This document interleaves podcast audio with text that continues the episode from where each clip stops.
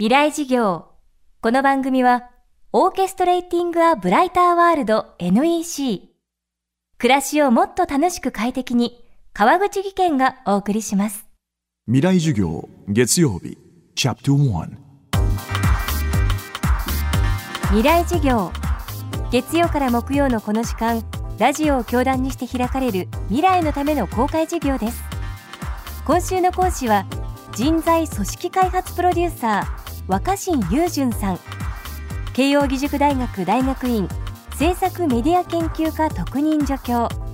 国立福井大学。産学官連携本部。客員准教授など。さまざまな肩書きを持ち。人と組織のコミュニケーションを扱う。研究者プロデューサーとして。実験的なプロジェクトを多数企画。実施しています。その活動のキーワードはゆるさ。最新著書創造的脱力硬い社会に変化を作るゆるいコミュニケーション論でもこのキーワードが中心となっています。未来事業1時間目。テーマは満たされた世代。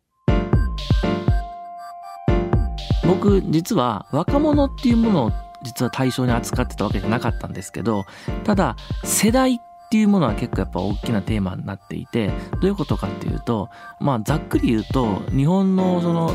社会って戦後1990年ぐらいまで激しく経済が成長してつまり頑張ったら頑張っただけ給料が増えたりポジションが上がったりとかいろんなものがたくさん買える。で突如としてそれが天井にぶち当たって1990年ぐらいからここ20年以上はずっと横ばい。上がりも下がり、まあ、平均すると上がりも下がりもしないって言われてるんですね。なので、えー、まあ僕の感触としては、1990年か1985年以降に生まれた世代と、その前の世代では大きな違いがあって、どういうことかっていうと、やっぱ子供の頃に、まだ隣の家にはあるけど、うちにはないものっていうのがあって、頑張ったら買える。一生懸命努力したら手に入るっていう経験をした世代か、もう生まれた時から全部家にあって当たり前で、つまり物質的に満たされていないっていうのを物心ついた年以降に経験したかしてないかで全然違うなと思います。世の中が成熟したっていう環境の中で生まれた世代っていうのは多分こう頑張って手に入れようとか、足りないものを努力して補おうっていう感覚が多分なくてでじゃあサボっているかっていうとそうじゃなくて新しい問題豊かさとは何だとか自分らしい生き方とかやりがいとか働きがいって何だ幸福って何だっていう非常に ある意味次元の高いそしてややこしい問題にぶつかっていてここの世代間の壁っていうのが大きいんじゃないかな感じてますね。で、ね、ゆとりの次に悟りって言葉が出てきて、悟りってよく言ったもんだなと思うんですね。何を悟ってるかっていうと、別にその人生を悟ってるわけじゃなくて、ただ、頑張っても頑張らなくてもそんなに変わらないってことを知ってるんですよ。経済の成長してる時っていうのは、頑張った人と頑張らない人で差が広がったらしいんですね。洗濯機を買える家と買えない家。カラーテレビを置ける家と置けない家。ところが、だんだんこう生活に必要な物質的なものはあって当然になってきて、で、給料も働いたら働いてガンガン上がるわけじゃなく、むしろ最低賃金は上がる一方で、ボーナスは減っていく。頑張った人もそうじゃない人もある程度同じような暮らしができるように社会が整えられてきてしまってるんで、がむしゃらに頑張るだけバカじゃねえかと。自分のやりたいこととか、あの、自分のプライベートな時間も充実した方がいいんじゃないかとか。というより、もはや働かなくてもそこそこ暮らせんじゃんみたいな若者ぐらい出てきてそういうとこに悟ってるっていうような表現が生まれたんじゃないかなって思いますね。そんな満たされた世代がこれから生きていく上でそして満たされた世代とのコミュニケーションを考えるときに何が必要なのか。若新さんはそれが揺らぎだと話します、まあ、本の中では揺らぎっていう表現を用いてるんですけど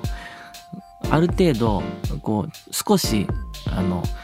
こっちかもとか、やっぱ、やっぱ、こうじゃないかもっていう、こう、振れ幅があることによって、自分なりに考えて、間違ったら間違って直せばいいと思うんですね。ブレるまではいかない。少し揺らぐっていう、この柔軟性がないと、えっ、と、お父さんとか先生が言ってた通りにやったのに全然うまくいかないじゃん、みたいな。勉強してこうしたら暮らし豊かになるって言ってたじゃん、みたいな。全然なんないよ、みたいな。でも人のせいにしてても仕方ないわけですね。少なくとも何十年か前よりは社会の基盤は整っていてベースは充実してるわけなんで、その中で僕らは一人一人、各々が工夫しなきゃいけないと思うんですよ。工夫っていうのは練習せずにいきなりできるような、になるようなものじゃないと思うので、こうしてみたらどうかな。やっぱちょっと違ってからこっちかなって。そうやってやりながら自分がちょうどあのしっくりくるところっていうのを、うん、時間かけて探さなきゃいけないと思ってるんですよね。揺らぎを作れる。あと本当にそうなんだろうかって、あえて今自問自答したり、ちょっと戸惑うようなことも必要じゃないかな。立ち止まって、時間かけて、じっくり悩むみたいな、そういう余地が必要だと思ってますね。未来事業、今日は満たされた世代をテーマに、若新雄純さんの講義をお送りしました。今回伺ったお話は、若新さんの著書、創造的脱力、硬い社会に変化を作るゆるいコミュニケーション論でより詳しく知ることができます。出版社は公文写真書です。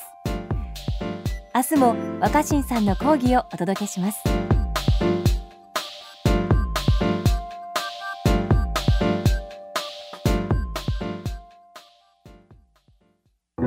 川口技研。階段での転落。大きな怪我につながるので怖いですよね足元の見分けにくい階段でもコントラストでくっきり白いスベラーズが登場しました。皆様の暮らしをもっと楽しく快適に。川口技研のスベラーズです。未来事業。この番組はオーケストレーティング・ア・ブライター・ワールド NEC 暮らしをもっと楽しく快適に川口技研がお送りしました。